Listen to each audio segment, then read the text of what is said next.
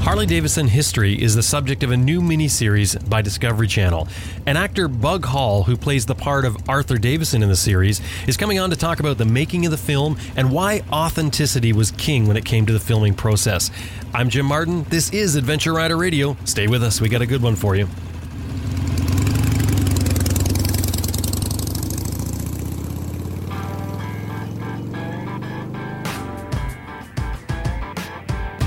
I'm Sam Manicom. Nick Sanders. Terry Borden. Sandy Borden. Jack Borden. Graham Field. Austin Vince. Jason Spafford. Lisa Murray. David Peterson. Rachel. Ed March. Glen Heggstad. Dr. Gregory W. Fraser. Dave Barr. Michelle Lamphere. Tiffany Coates. Herbert Schwartz. Brett Tkacs. Zoe Cano. Nathan Millward. Graham Hoskins. Joe Russ. Jeremy Craker. Simon Thomas. Lisa Thomas. Simon Pavey. Grant Johnson. Robert Wicks. Seth Simon. Elizabeth Martin. This is Teach McNeil here, and you are listening to Adventure Rider Radio, the voice of moto travel.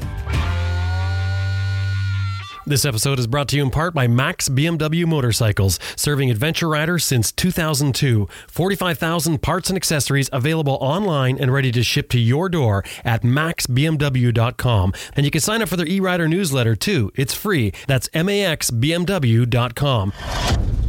and Best Rest Products, home of Cycle Pump Tire Inflator, Tire and Bead Breaker, Easy Air Tire Gauge, and other adventure motorcycle gear. You know, whether you're on the road or off the road, you'll need a compact and reliable tire inflation method. The Cycle Pump runs right off your bike's electrical system and will inflate a flat tire in less than three minutes. Made in the USA, and get this, it comes with a lifetime warranty. It's the pump we use here at Adventure Rider Radio.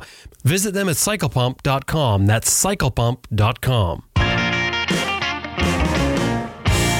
Green Chili Adventure Gear offers American made, heavy duty, innovative luggage systems for all types of motorcycles, tested in extreme weather and terrain to withstand the abuse of adventure riding. Green Chili Adventure Gear is also the exclusive USA distributor for Outback Motortech, a Canadian company that specializes in high quality protection for motorcycles. Visit them at www.greenchiliadv.com. Greenchiliadv.com.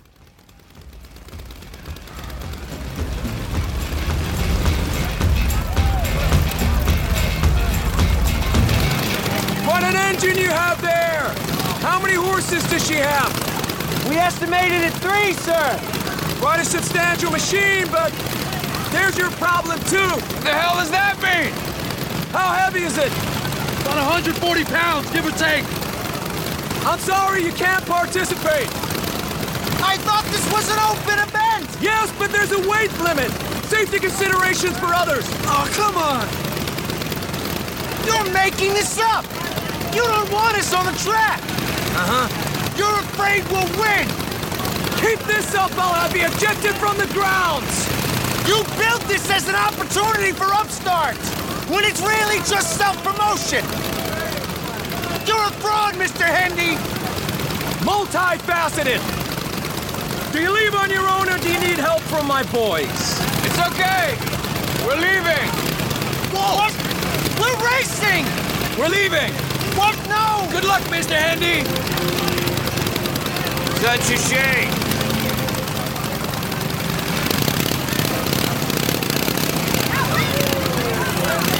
Those dirty bastards. This was never an opportunity. Just push me off. What?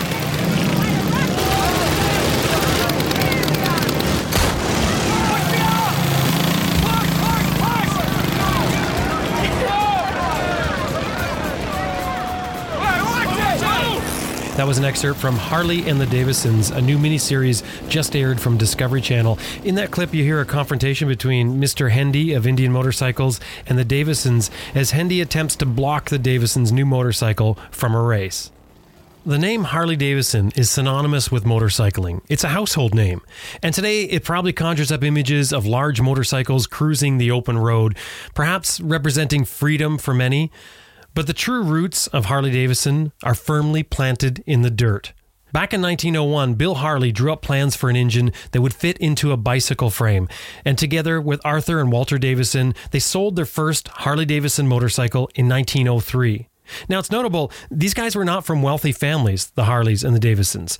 Arthur and Walter Davidson and Bill Harley were sons of poor immigrants, and they didn't have capital to start up a motorcycle company. They started the company with little more than a dream, fueled by an almost desperate desire for success. In a way, they had no choice, they couldn't fail. And as you can imagine, it wasn't easy for many, many reasons. The least of which was that in the beginning, Harley Davidson was competing with over 150 other companies that were also manufacturing and selling motorcycles. That alone would be daunting enough to stop most people from competing.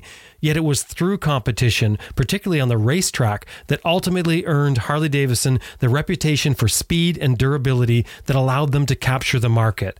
And even before the seed for Harley Davidson was planted, Indian motorcycles had already established themselves as a leader.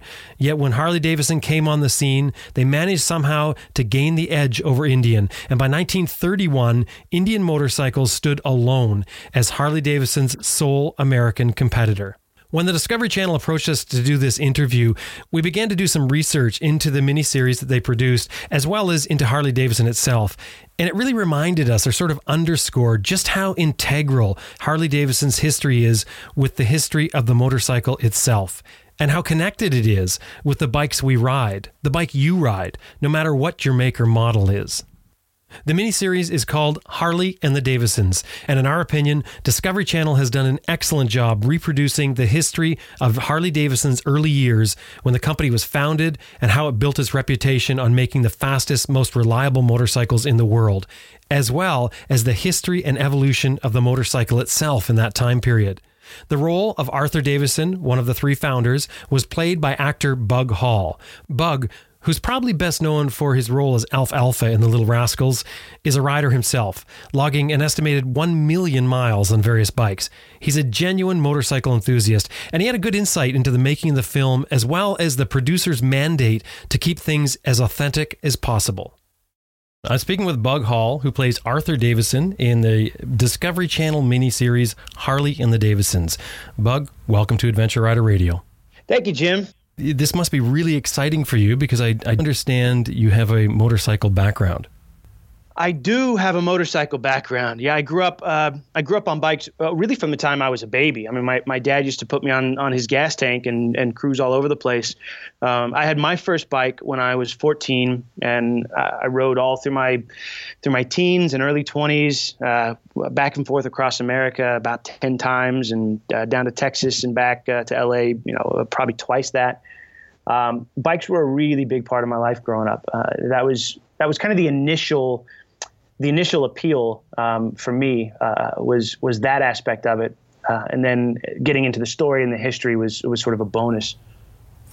But how did you come up with it, or how did you get the name Bug? That's not your real name, is it? no, it's a nickname. Um, like most kids, uh, you know, my mom had a nickname for me the funny story about my name, though, is that when she introduced me to my teacher in kindergarten, she introduced me as my legal name, which is Brandon, and I, I had I had actually never heard it before.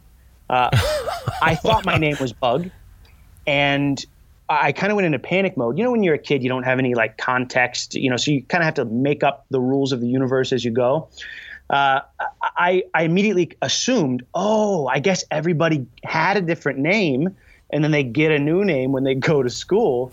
Uh, and that didn't sit well with me. I was like, I don't want a new name. I, I want to keep my old name. And I was trying to figure out, well, what was everyone else's name? So everyone had a different name. Uh, my mom explained it to me, and the teacher explained it to me, and I corrected them and said, no, no, it's Bug, and it'll stay Bug. So Bug, it still is. So you've never used Brandon? Nope. Nope, just in court. well, we won't go there. But I'm curious about the whole bike thing because You'd mentioned that you've been riding for a long time, but I saw somewhere 12 crashes. What's the deal? uh, I don't have that part of my brain that is slow down. Right? Uh, temperance is where that resides. No, no that's, just, that's male, isn't it? I mean, that's just being male. No, you, you, have got something else there, Bug. yeah, yeah. I I, uh, I just like to go fast, man. I, I I can't I can't temper that that part of me. Um, you know, I've been stopped multiple times for you know going way too fast, and I've I've wrecked a lot of bikes. Uh, I like to push things. I like to push things kind of as as far as possible and, and test the limits. Um, I've recently given up riding. Uh, I got engaged, and uh, I want to have I want to have a bunch of kids. So uh, I've given up riding at least for the time being. But um, uh, yeah, man, I loved racing, and I loved. I, I just love being on a bike. I don't think there's any better place to be. How long have you been off of riding? Man, this project was so perfectly timed because I had just decided like a month before that I was going to give up uh, motorcycles, you know, to raise kids. And uh, this project came along, so it was like the perfect cap. I literally had just made the decision like uh, last February. You figured out that, or at least um, guessed that you've done about a million miles now. Yeah, somewhere around there. Um, you know, my my first bike in, uh, well, not my very very first bike. My, the first bike that I bought myself. My dad gave me my first bike. the Honda Shadow, and then uh, I bought a, a an R1200C. Um, that R1200C within six months uh, had almost hundred thousand miles on it. I missed every job opportunity that came along in that first year because I was literally on my bike almost, uh, you know, every second of that year. Wow. Well, let, us talk about this Discovery Channel miniseries, Harley and the Davidsons. It is very cool. Anybody who's into motorcycles is going to love this. What is it all about? As if the listener doesn't know. um, it's uh, it's really about the three founders of Harley Davidson. Bill Harley uh, and then Arthur and Walter Davidson. It's about their mutual love of this machine and and of of its capabilities and the tug and pull of their different visions and how it in my opinion, created uh, the greatest motorcycle of all time. Now, when you say that, I assume that you were already into Harley Davidsons. You already knew the history with Harley and Davidson. I did know a lot of the history. I learned a, a ton more once I got into the project. Um, but uh, I knew the company and I knew the machine. Uh, but really understanding the history and and the founders as human beings, it's it's kind of a funny thing to look back on history and sort of form these iconic images because these guys were not icons in their own minds, right? They were very humble country boys who loved to fish. In fact, the first motorcycle they built was so that they could get to their fishing hole and then back home for supper. You know, they certainly didn't see themselves as icons, and they certainly, uh, I don't think, thought the world would view them as icons. Um, but their company has turned into this this amazing thing that uh, makes amazing machines, and it really is because of the character of these three guys. Well, they wouldn't have been icons really if it hadn't turned out this way. I mean, there was a lot of other people who made bikes. It didn't go anywhere, and they're almost forgotten in history with a you know a brief little note. It's really where Harley Davidson has ended up that makes them icons, isn't it? That's right. Uh, you know, hindsight's twenty twenty. Yeah. Um, and the funny thing though is that even though they were these these humble guys that that really just loved the machine, it was their ingenuity and their tenacity and their virtue that really set Harley Davidson apart. Um, you know, Arthur was was such a brilliant salesman. Uh, and he really understood uh, markets and and he really understood uh, the American sort of person and what they wanted, and then the foreign markets and what they wanted and how to adapt, right? Uh, being able to adapt, I think, is sort of the such a crucial point in any company. And these guys just knew how to adapt. Bill Harley was a genius engineer, and he was always adapting the machine uh, to move into the future. And that's that's where these guys were really set apart. Almost a bit of a perfect storm, isn't it? The three of them all bringing something to the table that was needed to get the company where it is. Yes, it really was a perfect storm of personalities and of, of sort of visions. You know, and especially because you can have you know three brilliant guys and then they can you know never sync up or, or never sort of make uh, make the right choices because they can't agree or whatever. But these guys found a way to i think empower each other to be the best version of themselves and to uh, sort of uh, they challenged each other in a way that really made this machine special. Why you for arthur? Uh, it's funny that you ask why me for Arthur because I what drew me to the character was that I'm so different from him. Arthur's such a charismatic guy, man, and he he just knew how to talk and he knew how to sell. Uh, he, you know, everything I read about him always talked about him being just this charming man with a golden tongue that could just sell you anything and I've never seen myself that way. I, I, own a company as well, and and uh, my business partner I've always admired for his ability to just just own a room and just speak to people, and and you know uh, uh, people are drawn to him.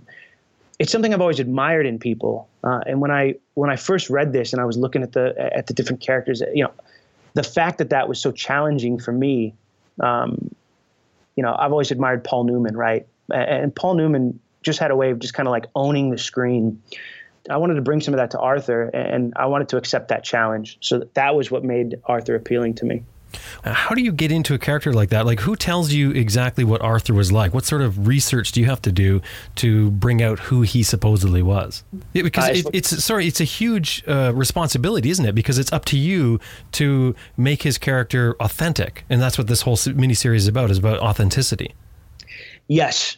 Uh, you know, every actor takes a different approach to historical filmmaking, and uh, authenticity is is always the goal. It's always what you're aiming for, and and Discovery was so strong minded on that, um, which I I was so grateful for because that was also the most important part to me was really making this thing as authentic as possible. Uh, and that means that I got to trust in the work that they did before I got there. So I was able to to start with the foundation of what was in the script and really really sort of hone that character, uh, and then you know the weeks leading up to filming, I was able to do some research and find all the nuggets. Um, you know, one of the biggest aspects of the character uh, for me historically of the man Arthur Davidson was even though he was this charming, charismatic, golden-tongued guy, everyone talked about how fair he was and how uh, humble he was and how uh, family oriented he was. You know, all of those traits that usually seem to uh, be diametrically opposed to charm and charisma. Um, and so finding that tightrope and, and balancing that was uh, was really crucial for me. And you know, on a great project, there's always like a, a, a tug and a pull. I did just like the founders of this company kind of tugged and pulled each other to get the best version. And on this one, for me, the hill that I was always willing to die on was Arthur's virtue in his character. Um, you know, the fact that that when he meant something, uh, he followed it through. Right when he said something, he meant it, and and he he just saw it through to the end. Um, I really love that about the man. And, and, you are beholden to to history. You are beholden to who the guy is. Right. You know. Uh, he meant something to people, and there were people that actually existed that actually loved him because of the man that he was. Well, and, and speaking of authenticity, I mean, when you see the film, you see it in the film. It's everywhere. The bikes, the whole bit. It must have been amazing to be around those bikes and even get a chance to ride them. Oh man, I was like a kid in a candy factory. Yeah, I mean, every day I was giddy. Every day they were wheeling in some new contraption, you know, from the from the early sort of Frankenstein bikes to uh, to the VLs, and then eventually the Knucklehead. And you know, at one point they had an eight-valve racing bike that was a you know that was a prototype historically, and I mean, it was just nuts to get to see these things wheeled in day in and day out, and to watch the evolution of the machine. It really was the bike, or you know, just sort of uh, loosely said, you know, bike. Uh, was a character in this, right? Motorcycle was a character, and we got to develop that character in a really special way and for me, it was just a ton of fun. Uh, and and Discovery was kind enough to let me uh, jump on a couple of them and, and even wreck one and break a collarbone. So, you know, Bug, I, I really get now. Like when I hear that you're going to stop riding, it sort of makes me go, ah. Oh, but you know, you might be making a, a wise choice there. How did you manage to wreck the bike? Uh, so I was dropping into a corner, and uh, first of all, I, you know, I walked in really puffed up, right? Like I was going on and on about my bike experience, and um, I'm very competitive. If I'm with a bunch of bikers, I have to be in front, um, and and my goal is to get smaller and smaller, uh, you know, uh, in the in the distance. And so we were we were on a flat track going into this corner, and and I was I was pushing it uh, away from Michiel. And man, I, as I drop in, I went to feather the clutch, and and you know, uh, hit the throttle and, and you know dump the clutch and get some you know get some power going around the corner and I forgot momentarily that these old bikes, uh, the, where the clutch is, uh, is actually the front brake. So, from my perspective, it was in the wrong place. Um, historically, it was accurate, but you know, uh, I'm just used to the clutch being where it's supposed to be. And when I tapped that front brake, I was already pretty maxed out, and uh, I went down like lightning. Doesn't that sort of throw off the whole filming thing when you know the, one of the actors ends up breaking a collarbone? You know what's funny is I was laying there. I remember laying there. I went over the bike, and the, then the bike went over me, and um, I remember laying there, kind of chuckling to myself. And then my very next thought though is, man, this is like a dream job for me, and I'm going home now. Discovery was so gracious, though. They worked with me on getting the collarbone back in shape and moved a couple things around. And uh, you know, it, was a fun story, and and I don't know, I like crashing bikes, so I, I was, you know, like I said, I was a kid in a candy store, and and, and they let me uh, they let me stay, which was which was nice. So, what do we see in the film? You know, where does Harley Davidson start and where does it end throughout the miniseries? Uh, that's another thing that I that I really commend the, the, the guys that developed this for pulling off, condensing 36 years into a six hour time frame. Um, you know, I, I, do a lot of writing, um, and as a writer, I, I was so blown away by by the work they did there, keeping the authentic historical accuracy and yet also getting so much of the story in here. So we we really start on the ground floor, right? We start 1901, where this thing is really brewing as an idea, um, and where these guys don't have very uh, many prospects, you know, these poor country kids. And then watching the company develop, watching the invention of the machine, watching the sort of the mad scientists uh, at work, if you will, back in the original shed.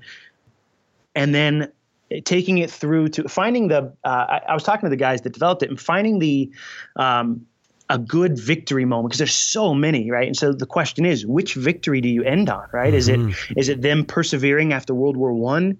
Is it them toppling indian as the as the biggest motorcycle company in the world? Is it some personal victory? What is it? And i think I think every biker on the planet who knows Harley Davidson uh, could agree on the fact that the knucklehead is the crowning uh, achievement of, of, sort of the early days of the company. It's the greatest motorcycle ever made. And uh, that was really the smart place to, to, to cap this story. And when I was first sort of skimming through, I was expecting it to be something really worldly, you know, something, some big financial gain or some big, you know, uh, you know I, I didn't know the guys at Discovery too well, and, and I didn't think they knew bikes. Um, and when I saw that the victory was the knucklehead, I was like, these are guys that get it. Mm-hmm. Harley Davidson at the start there is known for speed and, and the ability to go anywhere, run really strong and hard. But that's not really what it's known for now, though. Right. No, that was the foundation of the company was that that idea of going anywhere, having having the most powerful, the the the most breathtaking machine that they could possibly make. Um, practicality is also also an aspect of, of, that, though, right? That's where Arthur really stepped in, um, and historically, that's where that's where Bill Harley uh, was really uh, prominent as well, making a machine that was the most powerful and the most reliable. Uh, was something that was just uh, spectacular at the time.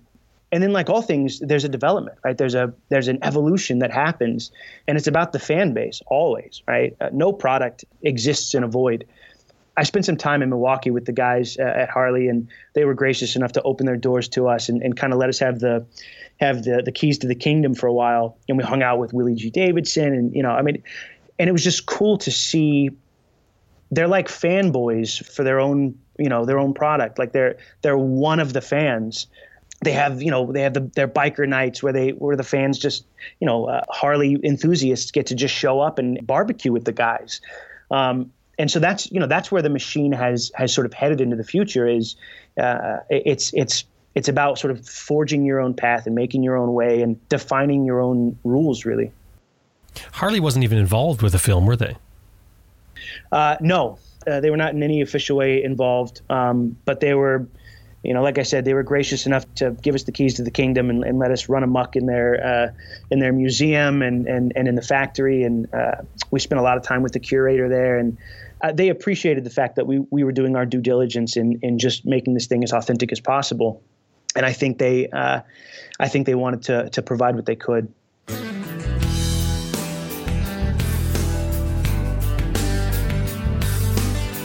Stick around. We're going to be right back in just a minute with more from Bug Hall, actor in the new miniseries Harley and the Davidsons.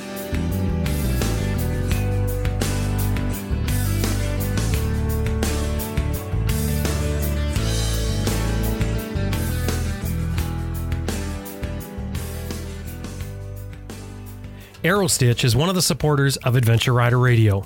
Now, think of the last time you're browsing for riding suits and jackets. How many of those that you looked at offered some sort of return policy? You know, you could go ride with it for a while and return it if you didn't like it. Probably none, and for good reason. They don't want you to wear it and then return it afterwards. And I guess they think there's a possibility you may do that. There's only one company I know of that has the confidence to offer a guarantee like that, and that's Aerostitch. Aerostitch offers the Ride More guarantee. Try any Aerostitch one piece R3 or Roadcrafter riding suit for one month. If you're not riding more than you did before you received it, you can send it back for a full refund. No questions asked. Check their website for the details on it. But you got to ask yourself, why would they do this? Well, they're confident in their quality and their fit. For instance, they produce their garments in 41 sizes. That's not just small, medium, and large. And that means a better fit for you. They use top quality materials, proven designs, and their riders themselves. And that flows right through to the products they manufacture. www.aerostitch.com forward slash ARR. Make sure you use that URL forward slash ARR. That lets them know you came from Adventure Rider Radio. And for you, it's going to get you 10% off your next order. Or if you're a repeat customer, free shipping on your next order. www.aerostitch.com forward slash ARR. And of course, anytime you're dealing with them, tell them you heard them here on Adventure Rider Radio.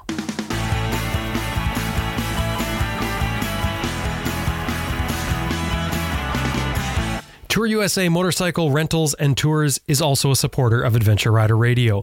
Tour USA is a motorcycle rental company based near Seattle, Washington, in the United States. And it's the perfect launching point for any trip along the west coast of the United States and Canada, boasting top destinations for adventure riders from around the world. Tour USA bikes are all equipped with protection for adventure travel, including Pelican panniers, to ensure that if you drop it over, there's less potential for damage.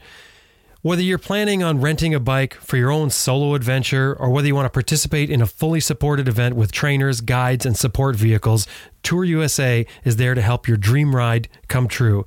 Let Tour USA help you dream, plan, ride. www.tourusa.us. That's www.tourusa.us. And of course, anytime you're dealing with them, let them know you heard them here on Adventure Rider Radio.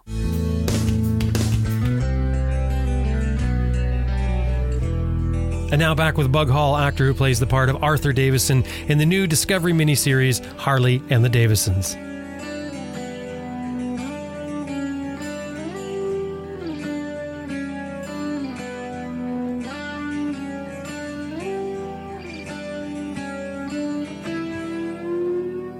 The bikes were they authentic or were they knockoffs? Because there was crashes and everything. I mean, you guys ruined stuff.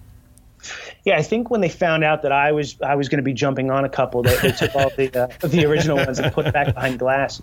Um, no, we had we had an amazing engineer. He was sort of our own personal Bill Harley, a guy named Alex Wheeler, who who uh, uh, built uh, like eighty something motorcycles from scratch. Um, and these are you know these are engines that don't exist anymore that you can't buy. Um, so that they you know they literally forged them you know out of uh, aluminum and, and then the earlier ones out of iron and steel and uh, they they literally made these things from scratch um, because they knew that we were going to be wrecking them. And it, although there are some of the early 1903 and even some of the earlier prototypes, nobody wants to put those things on a track and Yeah. and uh, uh, you know risk losing them permanently to dirt and cement. But were they built with some modern specs in there? Like I don't know. I, I just pictured like you know the brakes being better, the thing handling a little bit better, or is it really authentic? You would think so, wouldn't you? Um, that was my first question: was why didn't we sneak some brakes in uh, on uh, some of the early racing bikes that didn't have brakes? And like I said, authenticity was like that was like the uh, the catchword on set. The bikes that that historically didn't have brakes didn't have brakes in our show. Every last detail was was to spec. Alex was so meticulous it was it was it was pretty impressive. The stunt guys were, were grumbling quite a bit as they were you know going over handlebars and going into each other and going into walls, but it made for some great filmmaking and uh, there's something special about about just committing to to a concept and and running with it right. And so the fact that we can look back someday and and and see that every one of these bikes was made just precisely to spec was uh, to me something really special. The stunt guys grumbling, eh, they're such whiners because they're, they're they're the guys that are going to be taking the beatings every time a bike goes down because it's not like it's not like a car where you can set it up for film and, and have it all Yeah. you know look like it's supposed to. You can't do that with a bike. no, uh, you know, in real life, there's no such thing as a fender bender on a bike, and uh, equally so, you can't fake a crash on a motorcycle, right? You have to really crash. It's just that simple. And you know they they didn't utilize uh, really any CG in, in in any of this stuff. These were you know, we had 30 stunt guys on on motorcycles day in and day out, breaking bones, getting back on the bikes, taping up their arms. You know, every day uh, guys were going down. These guys were like superheroes. Breaking bones? Oh yeah, we had. Uh, I, you can't even count how many broken bones we had. We had this one South African guy um, who was like. Man, he was like something out of Mad Max. Uh, and the guy had just like it was like he was. I think he was born on a motorcycle. You know, he had one eye and he just you know he he he walked almost like an old cowboy, right? With with that like really bow-legged thing, and, and you just slide a motorcycle between those legs, and he's ready to go. And he went down. Uh, he he must have broke ten bones on the project. That is not a, a field that I would be interested. in. I, mean, I can't imagine what it's like to get old if you've been a stuntman your whole life. Man, these guys, these guys. If you want to find anyone that's really passionate about their job, just go talk to stunt guys because you you can't be uh, dispassionate about something so painful, right? Uh, it, it's that passion that just keeps them going. This guy at one point, at one point, he broke his wrist. He high sided and broke his wrist, and didn't tell anybody. Taped it up, got back on the bike.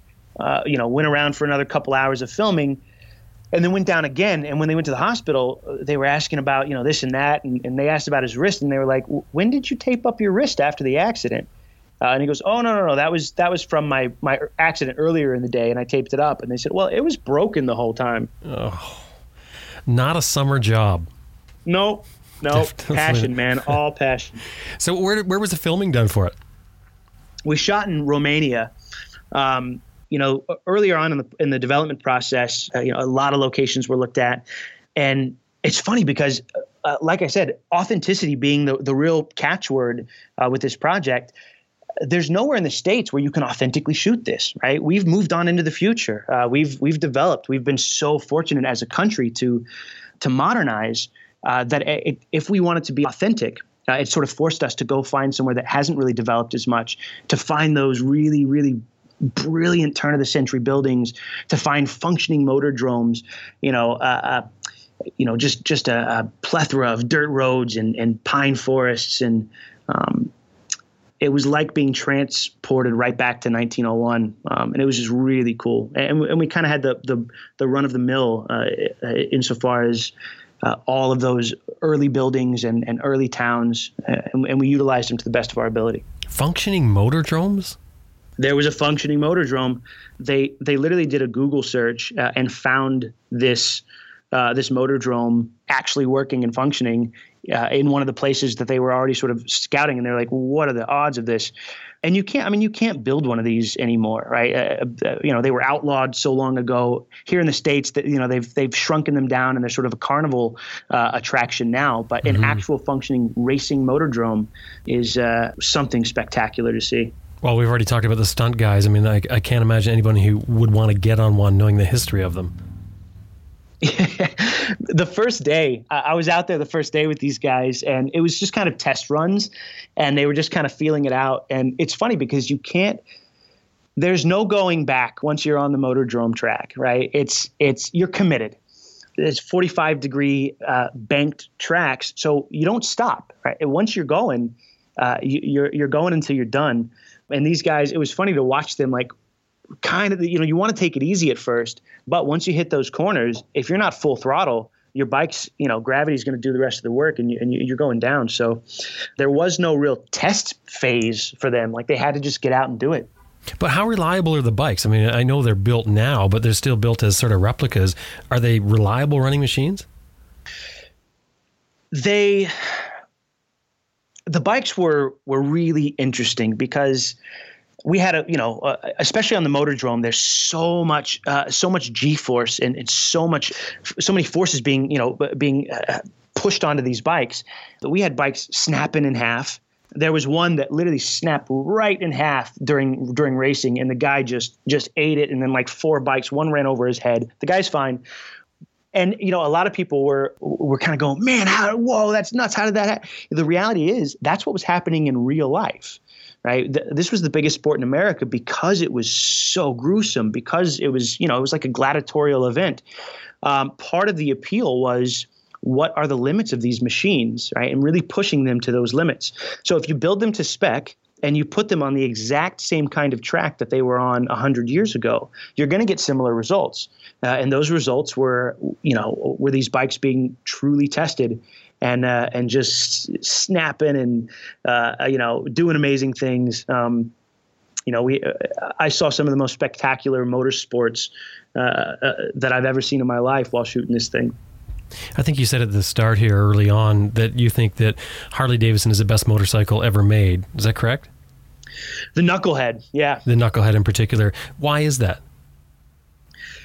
Oh, that's a that's a loaded question, but um, it's uh, first and foremost, it, it, it's partially hindsight, right? Uh, the knucklehead really set the the kind of the last foundation of of what it meant to be a motorcycle, and and everything kind of evolved out of that.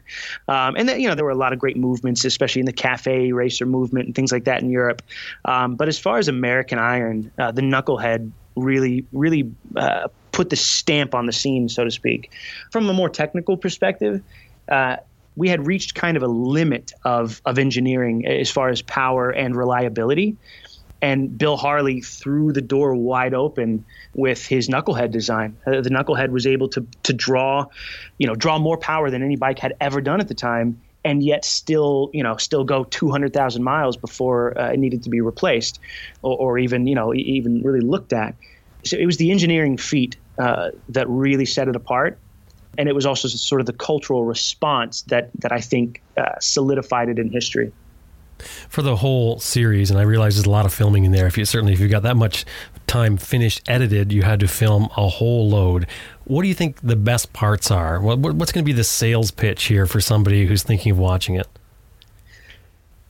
Wow, that's a tough one. There's so many aspects of this that that appealed to me, and I'm you know, I'm one guy, and and I'm already tugged in so many directions. Right, the bikes, the excitement of of the wrecks, and the you know just the the action itself, uh, but then at the same time, all of the the all of the adversity, right, the constant. You know, I, I was I was joking a lot on set that you know we don't really have bad guys in this thing. The world was sort of a bad guy in the sense that it was one bad circumstance after another. World war one and then the, the, great depression and you know and these guys just stuck it out and kept evolving and kept adapting. The fact that it's multiple slices of americana and you get to see these guys adapt to all of those different slices of americana i, I think is probably the most appealing aspect. Everyone's going to find something to relate to. It's it's relationships and then it's it's wrecking motorcycles and then it's some crazy piece of history. Um, we didn't have to do anything to this story other than just tell it because it's that exciting. We talked earlier about the characters, really the three main characters, really forming what Harley Davidson is today, and, and that being sort of a synergy developed with the three of them. Do you think it could have been Indian? Could we be sitting here talking about Indian? you know, if, if it had been something had changed? Oh, man. Um, no, I don't think so. I know. I know. There's a whole crowd of fanboys that are gonna that are gonna be. I know. You're gonna come on. Seriously. I know. uh, look, I love Indians. Well, one of my best friends, who I've ridden with for years and years and years, as an Indian, and we've swapped bikes uh, a couple times because I just got to go for a ride on the Indian. Um, but as, as a company, the reason why Harley Davidson made it and Indian has kind of come and gone over the years um, is because Indian always took a very linear approach to, uh, to, to how it sort of made business decisions. And the fact that you had three brilliant minds in Harley Davidson and that sort of support system around it, right? That family dynamic that was constantly tugging and pulling and challenging and then supporting and empowering that's what made the difference. Um, and if you look back uh, at the time, uh, that wasn't the case for really any of the other companies at the time, right? Most of them were these very Henry Ford entrepreneurial uh, sort of uh, um, pillars uh, of men. Um, and when the times changed, uh, Harley Davidson had had the support system of being multiple minds and and all challenging and supporting each other. Indian was sort of portrayed in the movie as sort of a bravado type character and a singular character, which you sort of just said there. Is that real? Do you think that's that really reflects you know history? Well, with every story, um, you know, with every story, there's there's certain things that get keyed up and certain things that get keyed down. You know, Indian did some really brilliant stuff over the years, especially uh, from an engineering perspective, and they had they had so much foresight for a long time. But you know, I, I do think it's true. I do think it's true that the fact that they were very single-minded really made all the difference, right? It was so much in the early days, it was so much about the racing and it was so much about that sort of one track concept. Whereas Harley Davidson was constantly adapting. Uh, the fact that they, you know, the fact that they partnered with Ford at one point and created a, a really efficient machine that, that could stand the test of time and, and be utilized uh, in a useful way while they were building this other concept. And, you know, just, just really the juggle of it is what stood them apart. Do you own a Harley? I back home in Texas, I have a Sportster. It's really my dad's, but I've spent uh, a bunch of years going home and stealing it from him, and uh, uh, you know, going out for days on end. Uh, it's, I, I, think the Sportster is probably my current favorite of their line. You've been riding a what is it BMW? Yeah, I've been mostly a BMW guy over the years. Uh, R1200Rs and R1200Cs. I've owned everything though. I've had Hondas and Suzuki's, and uh, well, that's because you keep wrecking them. That's right. Yeah. That's right. you have to um, buy new ones. every time I wreck one, I go, well, time to get something else, I guess. That's probably what it is. It's probably that I, I just get, you know, I, I, get antsy and I want a new bike, and, and wrecking it uh, was always the only, uh, the only way of saying bye to a bike for me. Well, it'd probably do you good to sit back and take a break, maybe for a couple of years until you slow down a little, maybe age a little, I guess, grow little, right. grow old, and uh, and then you'll be able to get back on the bike and uh, and feel good. I, I really hope you don't stay off the bike forever. No, no, it'll always it'll always be calling to me, and I'll I'll, uh, I'll go back someday. I'll grow in the virtue of temperance a little more, and then you know when I'm a little older, it'll be time. Yeah, I think that when, when I sit here and talk with you about this, that you saying you you quit riding right before you did this film, and then you've done the film. I don't know. I don't know if you're really out there yet. it was really hard to. Uh, come off this project and stick to my guns on on the no motorcycle thing I mean, every day I've been I've been just kind of looking at bikes, going, man, what's my next one? What's my next one? But you know, I I'm going to stick to it. I'm going to stick to it, and and and maybe I'll treat myself uh, maybe once a year, and and you know, go rent something and go for a cruise. I don't know. Or get a sidecar. That's got to slow you down. There you go. There you go. Put the kids in the sidecar. Well, Bug, great film. It's and you you did an excellent job in it, in my opinion. And thanks very much for telling us about it. Uh, thanks for having me, and, and, thank you for that, that kind compliment. I'm, I'm glad you saw it, and I look forward to hearing uh, what everyone thinks about it. I've been speaking with actor and motorcyclist Bug Hall, who played the role of Arthur Davidson in the new miniseries from Discovery called Harley and the Davidsons. It'll be broadcast around the world, so check your local listing to see when it's going to be aired in your area. It's already aired in the United States, but you can also drop by their website, Discovery Go, and you can stream it from there. Drop by our website, www.adventureriderradio.com, and check out the show notes for this. We've got pictures, some other information, and links to the corresponding websites I've mentioned.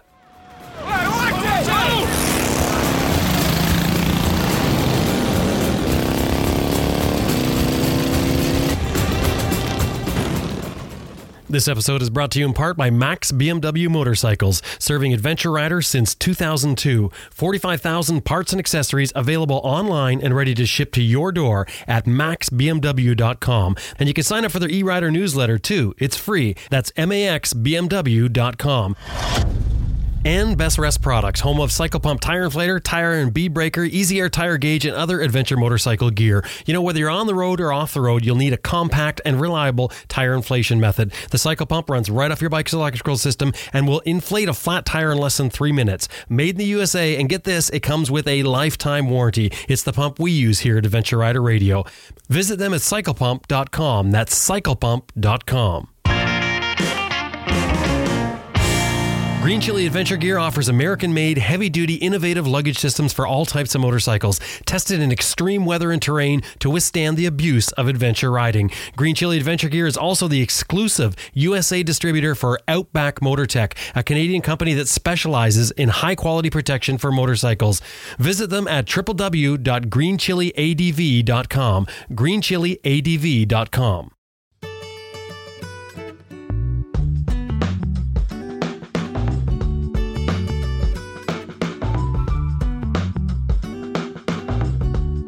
Well, that about wraps up another episode of Adventure Rider Radio, and we sure hope you enjoyed listening to it as much as we did making it. Don't forget to drop by our website, www.adventureriderradio.com. You can look at the show notes for this episode. You can download all our episodes for free. It's all there. Enjoy. I want to give special thanks to our producer, Elizabeth Martin, who helps make all of this happen, and you, the listener, for listening to the shows. If you like what we're doing here and you want to help the show out, we built it on a model of some advertising and donations. Consider dropping by our website, click on the donate button. Anything you give will certainly help fill the gaps here at Adventure Rider Radio. My name is Jim Martin. Now it's time to get out there and ride your bike. Ride safe. See you next week.